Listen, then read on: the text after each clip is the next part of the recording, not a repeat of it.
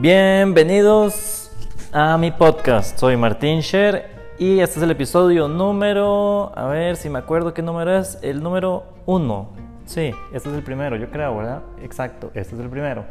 Y voy a aprovechar para decir una de las cosas que creo que son súper importantes y vale la pena decirlo en el episodio número uno.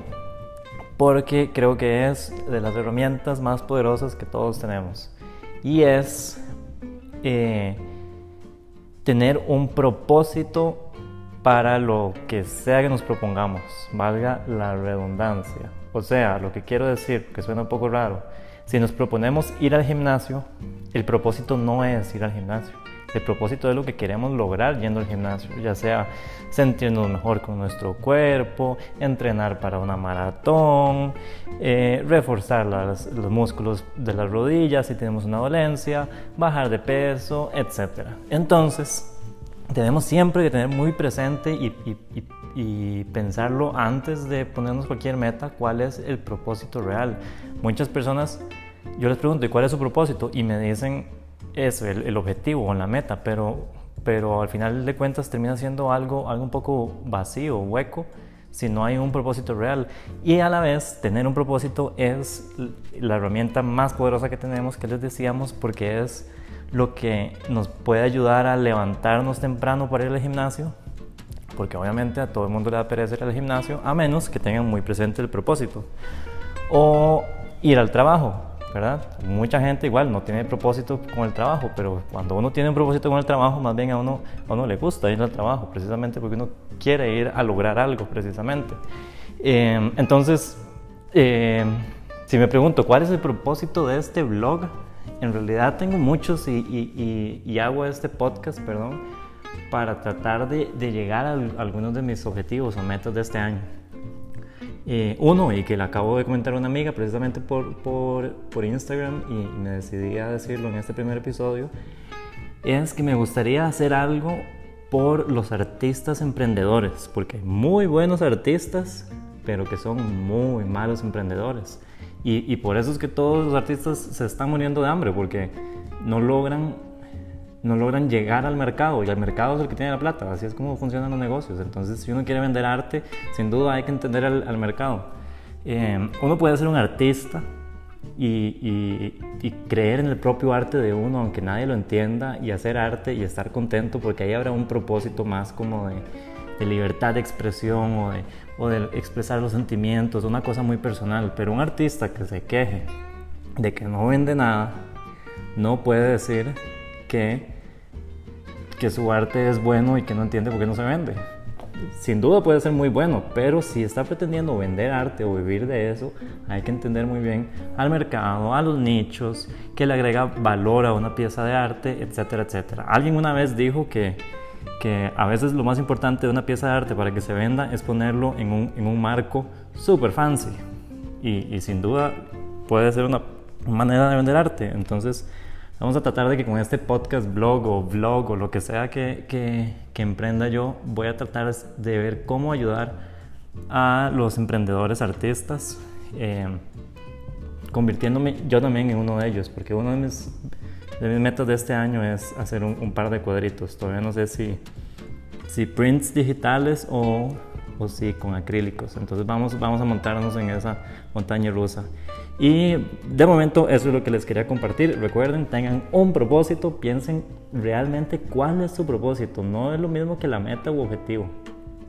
Ir al gimnasio puede ser un propósito de año nuevo. Pero ¿cuál es el propósito detrás del gimnasio? ¿Por qué quieren ir al gimnasio? ¿Por qué quieren ir a trabajar? ¿Por qué quieren pintar un cuadro? ¿Por qué quieren? Etcétera, etcétera, etcétera. Nos vemos pronto.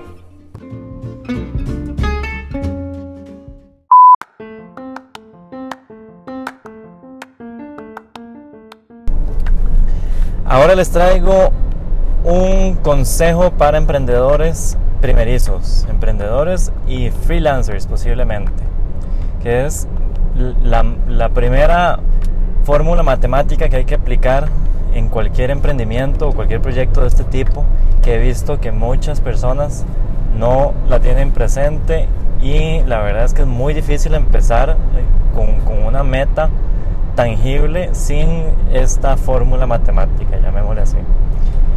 Eh, es básicamente, ¿verdad? Cuando ustedes van a empezar un negocio, pónganse una meta inicialmente por ejemplo, cuánto, cuánto dinero necesitan eh, generar por mes. Ya sea que tienen la necesidad de generar cierta cantidad de dinero, por, porque tienen que pagar deudas, alquiler, eh, comida, supermercado, etc. O nada más una meta eh, de, ambiciosa de, lo que quieren llegar a estar haciendo por mes. Entonces, para que la mate sea sencilla, pongámosle mil, que mil dólares, pongámosle, mil dólares. Entonces, ya saben que tienen que generar mil dólares por mes, sea lo que sea que estén haciendo, emprendiendo, vendiendo servicios, etcétera, productos. Entonces de ahí tienen que empezar para atrás a definir eh, si fuera un producto, bueno, de cuántos productos tengo que, manufacturar para poder generar mil dólares. Tiene que haber una cantidad que ustedes tienen que conocerla. Por decir algo, 20. Eh, o si es un servicio, cuántos, cuántas cotizaciones de, de, por cuánto monto tengo que haber vendido por mes, etcétera. Eso ya les da entonces una, una meta un poco más desgranada, por decirlo así. Ya no solo es generar mil dólares por mes, sino que es vender mil, eh, vender 20 zapatos o 5 cotizaciones de 200 dólares, etcétera, lo que sea, ¿verdad? Y de ahí entonces puede empezar para atrás. Por ejemplo, cuando se trata de vender un servicio, posiblemente uno tenga de cada 20 clientes potenciales, digamos que 10 se convierten en clientes. Entonces, si tienen que generar mil dólares y esos son 5 cotizaciones, deberían de estar generando cuántos clientes? 10 clientes. 10 eh, clientes potenciales, porque de esos 10 clientes potenciales solo 5 van a comprar. Entonces, incluso ya saben cuántos clientes potenciales tienen que llegar a tener y se pueden seguir yendo más para atrás. Por ejemplo, eso en cuántos correos electrónicos tienen que recibir al mes. Digamos que de cada 100 correos electrónicos, 10 son son clientes potenciales, por ejemplo, o ya sea que tengan un formulario en su sitio web o en el inbox, en Messenger, en Instagram, en Facebook, donde sea, en WhatsApp. Eh, entonces eh, ya pueden decir, ok, necesito que me lleguen 100 correos, 100 leads, o incluso pueden decir, necesito 500 eh, visitas a mi sitio web o a mi landing page para, para que esos 500 visitas se transformen en 100 clientes potenciales de los cuales ¿verdad? 10 van a ser cotizaciones y 5 van a ser clientes reales y ok, llego a mi meta. Eh, y eso entonces, de eso va a tomar un par de meses hacerlo. Eventualmente ustedes pueden decir, ok, ahora si, si no quiero generar 1000, sino que quiero generar 2000, adivinen, es el, es el doble de todo. Simple y sencillo. Eh, claro, aparte de multiplicar todo por dos, uno también puede hacer más eficiente ese, ese embudo. Por ejemplo, de que de cada 500 visitas no solo 100 llenen un formulario o manden un correo, sino una cuarta parte, por ejemplo. En fin, eh, cualquier, cualquier emprendimiento, cualquier freelance que quieran empezar a hacer o, cualquier negocio, tienen que empezar poniéndose una meta de cuánto quieren eh, generar, facturar o ingresos por mes y de ahí ir calculando entonces cuánto, cuántas personas tienen que estar en cada etapa de ese embudo hacia atrás. Hasta incluso saber, ok, necesito llegar a 20.000 followers en Instagram, por ejemplo. Eh, conforme pase el tiempo, al principio van a pensar, pero la verdad es que no tengo idea cómo, cómo se transforma, ¿verdad? ¿Cuáles son los porcentajes de conversión de, de mi embudo? Pero, pero bueno, nadie lo sabe al puro principio. Podrían buscar benchmarks en internet o, o preguntarle a amigos que están en un negocio similar. Pero la verdad es que todo ese conocimiento se va haciendo con, la, con, la, con, el tiempo. ¿verdad? Tal vez el primer mes de bateen todos los números y supongan que necesitan mil visitas a su, a su sitio web por mes. Eh, el siguiente mes se van a dar cuenta si la pifiaron o la, o la, acertaron y ahí ajustan los numeritos. Cada mes que pase van ajustando los numeritos. Eventualmente se lo van a saber de memoria y, y van a ver cómo, cómo ese embudo se va a comportar más o menos esperablemente. Y de ahí en adelante todo es optimizar y optimizar. Entonces, ya sea que estén vendiendo arte o que estén vendiendo servicios de, de, abogado, de, lo que sea, eh, todo este proceso es, es igual. Entonces, eh, revisen a ver su emprendimiento, su negocio, a ver si tienen una meta y si pueden construir con los datos que tengan actualmente o con lo que sepan, aunque sea medio bateado, ese embudo para saber cuál, cuáles son sus porcentajes de conversión y, cómo se comporta su público, su, masa crítica que tienen en, redes sociales. Y bueno, ese es el, el tip básico que quería compartir ahora y nos vemos en otro audio.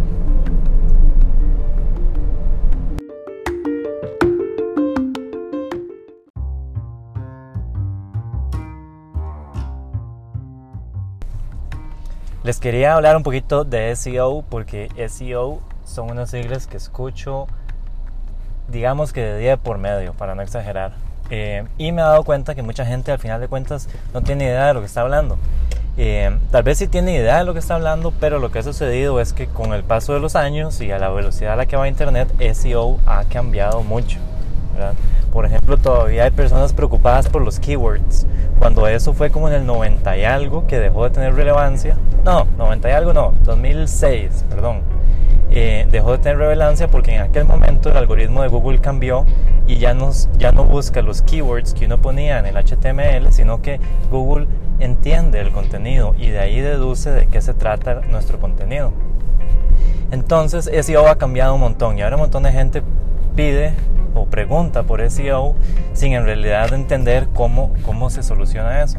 Entonces, por definición, siempre va a ser lo mismo. Search Engine Optimization. O sea, quiero que mi página salga en Google. Eh, ahora sí, a partir de ahí, y por su naturaleza, es un trabajo como de optimización. Entonces se busca tener cada vez mejores resultados y no es como un trabajo que se hace una única vez y listo, ya está resuelto el SEO, sino que es un trabajo continuo de optimización continua, de, de muchos aprendizajes, prueba y error, etcétera, etcétera, etcétera. Entonces, actualmente, para hablar del state of the art del SEO, yo lo divido en dos partes. El SEO, por un lado, está la parte técnica, que es la que me gusta resolver primero, y por el otro lado, está la parte de estrategia de contenido. SEO entonces se divide en estas dos partes, la parte técnica y la parte de contenido. Entonces, la parte técnica es asegurarse de que el sitio web esté construido usando los best practices que recomienda Google, por ejemplo, eh, que son cosas que el algoritmo de ellos toman en cuenta para saber que el sitio web por lo menos está en una base sólida técnicamente. Eso va desde desde el uso correcto de etiquetas de HTML, desde minificar JavaScript y unificarlos, eh, usar CDNs, reducir la cantidad de requests, etcétera, etcétera, etcétera. Una vez con la parte técnica resuelta, quiere decir que el contenido que vayamos creando va a ser indexado por Google de una manera eficiente y digamos con estos puntos extra que Google da si el sitio carga rápido e incluye todos estos best practices. Entonces, ok, resuelta la parte técnica. La otra parte es el contenido, la estrategia de contenido. Esto se refiere a no solo bloguear, ¿verdad? Y crear contenidos en nuestro sitio web para que se indexe en Google, sino también eh, es una parte estratégica porque hay que saber de qué vamos a bloguear, hay que saber qué temas son los que la gente podría estar buscando en Google, eh, qué temas son los que el tipo de personas que estamos buscando son los que están buscando. Entonces hay que tener en consideración el, embudo de, de, conversión, hay que tener en cuenta el, buyer's journey, hay que tener en cuenta nuestros buyer personas, etc. Entonces el SEO ya suponiendo que pasamos a la parte técnica, eh, aunque pueden haber mejoras constantes siempre, ¿verdad? Si Google cambia algo, por ejemplo, eh, ya con eso resuelto, hay que enfocarse en crear contenido que va a atraer a personas a nuestro sitio web y que son el tipo de personas correctas para la etapa del embudo que nos interesa y, y que son leads que eventualmente podrían convertirse en clientes. Entonces, a este nivel el SEO es una cosa de creación de contenido. Entonces de hecho hay, hay todo un debate entre que si el SEO es del pasado y, y, lo nuevo es el content marketing. Em, o sea, no, no, no, son excluyentes. El SEO tal vez es, a grosso modo, eh, querer posicionar el sitio de uno en motores de búsqueda, pero a la vez content marketing es una de las herramientas actuales que nos va a ayudar a que el SEO funcione. Entonces recuerden, en conclusión, SEO eh, es más allá de lo que era antes y no es un trabajo 100% técnico ni one time. Ahora casi que el 90% del SEO es crear contenido sobre una estrategia sólida. Entonces, bueno, si tienen alguna duda, SEO, escríbame o mándeme porque me gustaría poder aprovechar este podcast y ahondar más en el tema, eh, tratando de resolver las dudas de ustedes o preguntas. Bueno, por aquí hasta hoy eh, voy a hablar de, SEO y ya voy para el gimnasio, entonces chao, nos vemos en el próximo clip.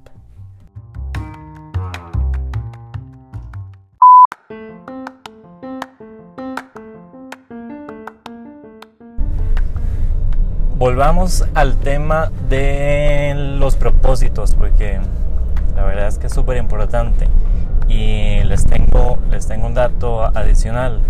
Em, una, una, hubo un estudio de un señor que no recuerdo cómo se llama, que escribió un libro que tampoco recuerdo cómo se llama, pero puedo, puedo averiguarlo para, para, traerlo ahorita en, otro clip de, de este podcast que hizo un estudio por varios años para ver qué diferenciaba a las empresas que estaban en el top, eh, no sé, en el, Forbes 500 o, algún ranking de esos. Y la conclusión que llegó es que esas empresas tenían muy claro su propósito. En ese, en ese libro le llaman el why. Entonces hay muchas empresas que se enfocan en primero en, en qué es lo que venden o, cómo lo venden o, cómo hacen el servicio, pero las que de verdad, de verdad son exitosas al fin de cuentas son las que empiezan por el por qué. Eh, empresas como por ejemplo Apple es un gran caso de esos, que eh, en a diferencia de Dell, por ejemplo, cuando a Dell se le ocurrió hacer algo que tenía que ver con MP3, fue un fracaso completo porque se estaban saliendo completamente de, su línea de computadoras. Mientras que Apple se quiso meter en, el, en la industria de la música y fue un éxito con el iPod, porque ellos tenían muy, muy, muy claro su porqué. Que en realidad yo no tengo en este momento claro cuál era el porqué de Apple, pero podría batearlo y Apple se centra mucho en la experiencia del usuario, en el, en el en ser la, herramienta número uno del diseñador, del, artista, de, sentarse enfrente de una computadora que ya sea por sí sola una obra de arte, eh, el, ¿verdad? Todo eso de los detalles. Hay otras empresas, por ejemplo, el, el why o el propósito de Mercedes me encanta, que es eh, celebrar una vida de éxitos. Entonces, sin duda, Mercedes es una marca muy, muy pretenciosa y de lujo y todo el asunto, pero a la vez el propósito, ojo, que chiva, es celebrar una vida de éxitos. Es casi que premiarse uno mismo con un Mercedes diciendo, la verdad es que me puedo comprar un Mercedes y voy a celebrar mis éxitos. Entonces, ven, ven, ven, ven lo bonito del propósito. en Mercedes podría terminar vendiendo otro tipo de cosas cuando los carros ya no sean, no sean necesarios, eh, siempre con, tratando de cumplir su propósito. Eh, en fin, hay un montón de empresas que tienen muy claro su propósito. Luego de pensar el why, piensan en el, en el, en el what y luego en el how. Entonces, eso es lo que diferencia a las empresas súper exitosas. Entonces, si ven, un propósito no solo es eh, pensar en cuál es mi propósito real para levantarme temprano, ir al gimnasio todos los días, sino también es cuál es el propósito de mi empresa que me va a lograr mantener como un norte claro y no solo el mío, sino el de todo el equipo. un, un equipo, una empresa donde las personas no sepan cuál es el verdadero propósito de ella, en realidad todos están llegando de 8 a 5 bretear sin, sin, sin mucho, mucha motivación también. Entonces ese es otro insight sobre los propósitos. A nivel de las empresas es sumamente importante si de verdad quieren hacer algo exitoso o grande algún día. Bueno, nos vemos en otro clip.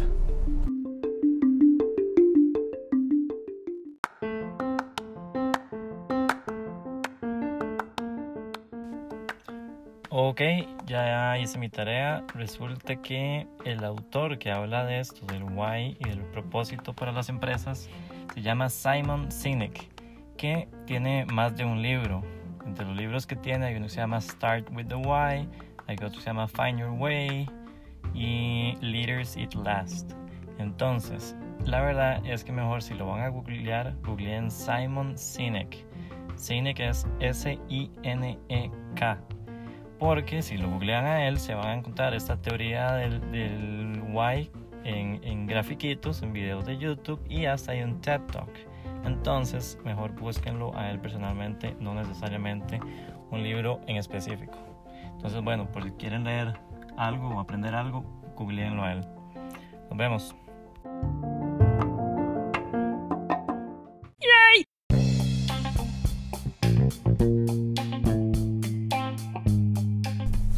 Bueno, puse en redes sociales que me mandaran preguntas o, temas para comentar aquí en el podcast. Y el que ha respondido al momento es Hugo Mora, así que un saludo para él, que me dice que comente los New Balance 574. O sea, se tomó muy a pecho lo de que podía ser cualquier tema. Entonces, bueno, esos New Balance 574, em, precisamente los usa Hugo, por eso sé cuáles son los que son. Eh, y aquí tengo abierto Google y los busqué en las imágenes para darles un comentario un poquito más acertado a ustedes.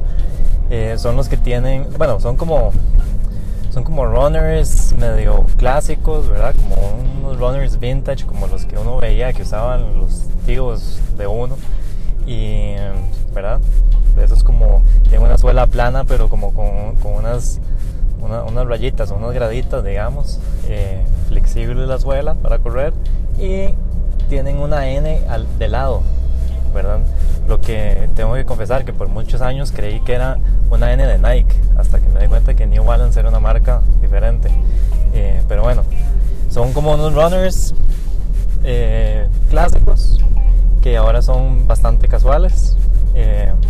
un jeans y esto, y, y haciendo todo el mundo en realidad bueno, perdón, perdón Hugo, no todo el mundo, pero mucha gente anda así con estos, con estos tenis. Pero eso quiere decir que si todo el mundo los anda puestos es que pues son muy chivas y la verdad es que sí. Si yo no fuera tan estricto con solo comprar Nike, que, es mi marca favorita, tal vez tendría unos New Balance o, o unos ASICS en realidad. ASICS tal vez está como de número 2, no sé, no sé. Pero son chivas porque a la, vez siempre las combinaciones de colores en estos New Balance son bien tuanes y, y son como muy geométricos. Creo que las, las, líneas en estos tenis son bastante como rectas, no son como tan, tan orgánicas, digamos. Y, y a mí me gusta mucho la geometría así, como recta, sencilla. Entonces estos tenis la verdad es que son, son bastante chivas. Eh, incluso la misma N es, es una N completamente ¿verdad? Como bold, cuadrada, ángulos rectos, todo el asunto. Entonces, sí, son unos buenos tenis. Son, si alguien la verdad no sabe, no sabe si se está vistiendo mal o, o bien o, ni le importa mucho, pero hey, quiere ir a la segura, sin duda los New Balance 574 son una buena opción. Y por lo menos no son los Vans que todo el mundo anda puestos, por favor. Eh, eso sí, esos Vans, por favor, don't ya hay demasiados en la calle, mejor compres en unos New Balance de estos o unos Janowski, que son los que siempre he querido tener y nunca he tenido, siempre termino comprándome otros.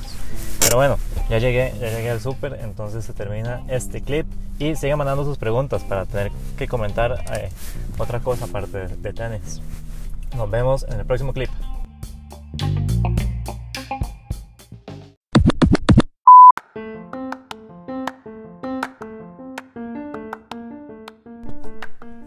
Ok, este siguiente audio es para las personas que se sientan estresadas, que se sientan perdidas, sin objetivos, que no sepan qué hacer, eh, etcétera, etcétera. O incluso las personas que quieran como, como empezar a emprender y, no saben por dónde. O, personas incluso que más bien ya acaban de de conseguir un objetivo importante de su vida y ahora estén un poco desorientados. Entonces, aquí va mis, mis consejos que se pueden aplicar fácilmente.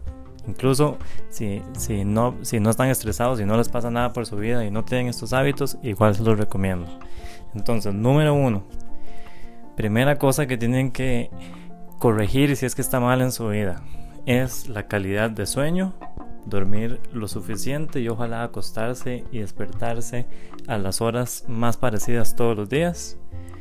Eh, tener una buena alimentación entre 3 y 5 comidas al día y hacer ejercicio. Mínimo, mínimo, mínimo eh, los 7 minutos de un workout famoso que si lo buscan en, en YouTube como 7 Minute Workout, eso hacerlo todos los días son 7 minutos al día y eso ya les va a ayudar un montón. Em, especialmente si lo, lo hacen casi que a levantarse por un montón de razones bioquímicas, etcétera, en nuestro organismo. Eh, pero bueno, número uno entonces, calidad de sueño, alimentación y ejercicio. Número dos, eh, no se presionen a ustedes mismos. La presión que se ejerce uno a uno mismo es mil veces más fuerte que cualquier otra presión externa. Eh, de la manera que nosotros nos presionamos a nosotros mismos, jamás presionaríamos así a nuestro mejor amigo, por ejemplo. Piénsenlo para que se den cuenta. Entonces, traten de no presionarse. No se exijan demasiado. No se, ¿verdad? No, se presionen con, con, tiempo para cumplir una meta, con, con el ir al gimnasio, con ponerse un hábito muy difícil, con, con tener objetivos demasiado grandes, etcétera eh, suena un poco contraintuitivo porque tal vez uno como overachiever o, con grandes eh, metas de, tal vez uno tiende a presionarse pero si se dan cuenta la presión al final de cuentas no los va a hacer más rápidos ni les va a generar mejores resultados eh, la presión, por ejemplo, no es algo útil para levantarse en la mañana o para ir al gimnasio, para ir a trabajar. Eso es, como les decía antes, eh, lo importante es el propósito, no la presión. La presión más bien lo que nos va a hacer es joderlos. Es cada vez encorvarlos más con la presión que van a estar ejerciendo ustedes mismos sobre sus hombros. Entonces, cambien la presión por el propósito. Entonces, prohibido presionarse. Si, si ya tienen un trabajo eh, de 8 a 5 o, o, medio tiempo, algo así, vayan a ese trabajo y no se estresen, no se presionen por, por, por, lo que tengan que hacer después del trabajo, ir a la U, estudiar, no sé qué, más bien aprendan a disfrutar todo eso y van a ver cómo eventualmente más bien van a terminar siendo más productivos y más felices sin presionarse. Al final de cuentas, quitan la presión y ustedes van a fluir por donde quieran fluir. Entonces, traten de cambiar presión por propósitos. Entonces, ese era el número 2. Número 3, adquieran el hábito de meditar todos los días.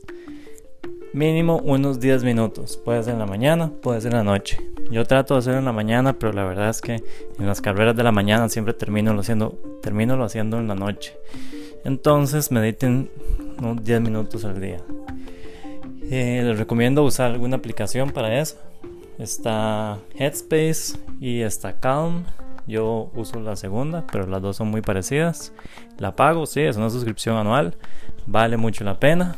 Eh, si no quieren pagarlo, creo que la versión gratis tiene como un track de 30 días y nada más lo pueden repetir y repetir, no importa.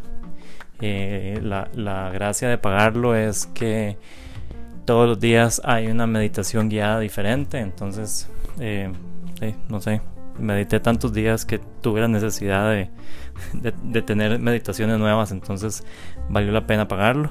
Y la verdad es que sí lo vale la pena. Ese es número 3.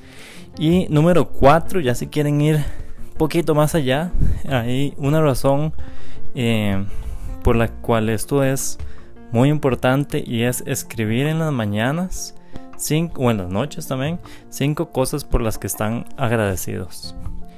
Eh, y ojalá así en papel y lápiz o en, su diario. Yo en algún momento lo hacía en, una aplicación del celular que es como para tener un diario.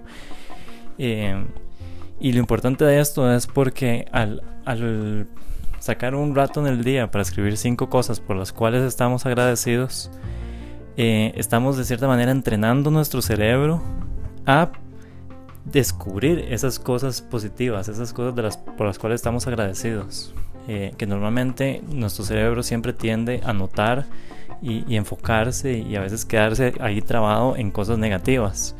Pero al, pensar en cinco cosas positivas o de las cuales estemos agradecidos, entrenamos a nuestro cerebro a darse cuenta de las cosas chivas del día. E incluso se van a dar cuenta ustedes mismos que durante el día, cuando les pase algo tuanes, se van a dar cuenta de ese, uy, qué bien, esto es algo que voy a poder llegar a apuntar. Entonces, em, con, no, sé cuántos días, son como 60 días, 66 días o algo así, que está, que está estudiado que se crea un hábito. Si esto lo hacen por, digamos, esos dos meses, se van a dar cuenta como, como el cerebro va a estar acostumbradísimo a notar las cosas por las cuales están agradecidos. Y, a ver, y sí, esos son los, mis hábitos favoritos que, que, pueden transformar el mindset completo de nuestro, como para salir de, de, un bache en el que estemos, de un hueco, de, de una depresión, o, o, cuando no nos sintamos suficientemente creativos para nuestro trabajo, o, o cuando queramos convertirnos en nuestro propio superhéroe, eh, es cuando hay que aplicar más estos hábitos. Entonces, va de nuevo, en resumen. Primero, calidad de sueño, alimentación y ejercicio. Ahí les recomiendo buscar el 7 Minute Workout en YouTube. Eh, número 2, no se presionen, cambien la presión por tener un propósito real. Número 3, mediten unos 10 minutos por día, ojalá con un app.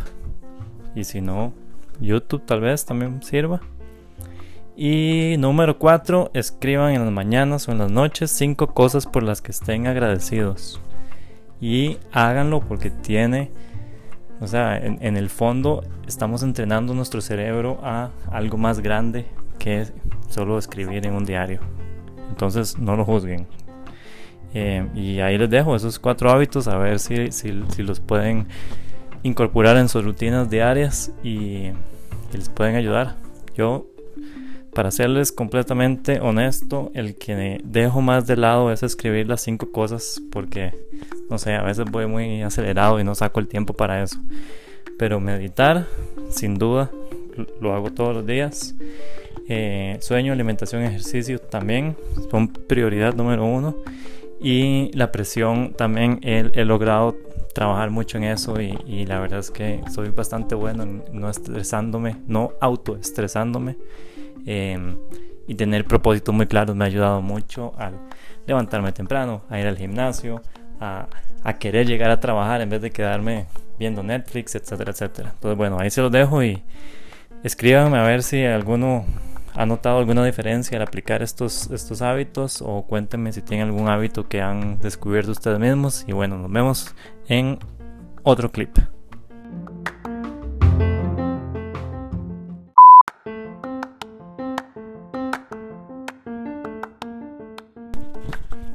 Ok, y ahora rápidamente un consejo para web developers. Hace poco vi a un amigo que puso en sus redes sociales que estaba aprendiendo PHP y practicando bastante. Y, muy gato ahí, haciendo un formulario y todo el asunto. Em, y de una vez le escribí y le dije, Mae, olvídese PHP, es una tecnología que va de salida. Em, mejor eh, invierta su tiempo en aprender Node.js, que de todos modos es JavaScript. Por lo tanto, mata dos pájaros de un solo tiro porque puede aprender frontend y backend de un solo tiro. Y algo que no le he dicho, pero le voy a mandar este podcast, es que se me ocurrió darle otro consejo. Con el tiempo que se va a ahorrar aprendiendo PHP y yéndose directo a Node.js, use ese tiempo para aprender también sobre cómo hacer temas o plantillas para Squarespace. Squarespace es una plataforma, es una plataforma as a service, como llaman, que te da hospedaje, sitio web, que está creciendo mucho porque invierten demasiados dólares en publicidad y sin duda se va a convertir en las plataformas principales para montar sitios web. Entonces ya no va a ser necesario programar un sitio web desde el cero con frontend y backend, sino más bien mucha gente lo que va a estar buscando son developers expertos en Squarespace. Entonces, aprender Node, todo bien para los proyectos que se salgan de, de, ese scope que requieran algo más especializado, pero si no, un web developer hoy en día yo le aconsejaría hagas experto en temas de Squarespace. Eh, el mismo Squarespace tiene un directorio y un marketplace de, de, gente que puede ayudar a clientes, entonces estar entre ese marketplace o ese directorio de expertos en Squarespace es súper ventajoso. Entonces yo les recomendaría, Joseph, vaya directo a especializarse en JavaScript para que le sirva también con el backend de Node.js y templates y temas de Squarespace. Ahí está el futuro. Bueno, nos vemos en otro clip.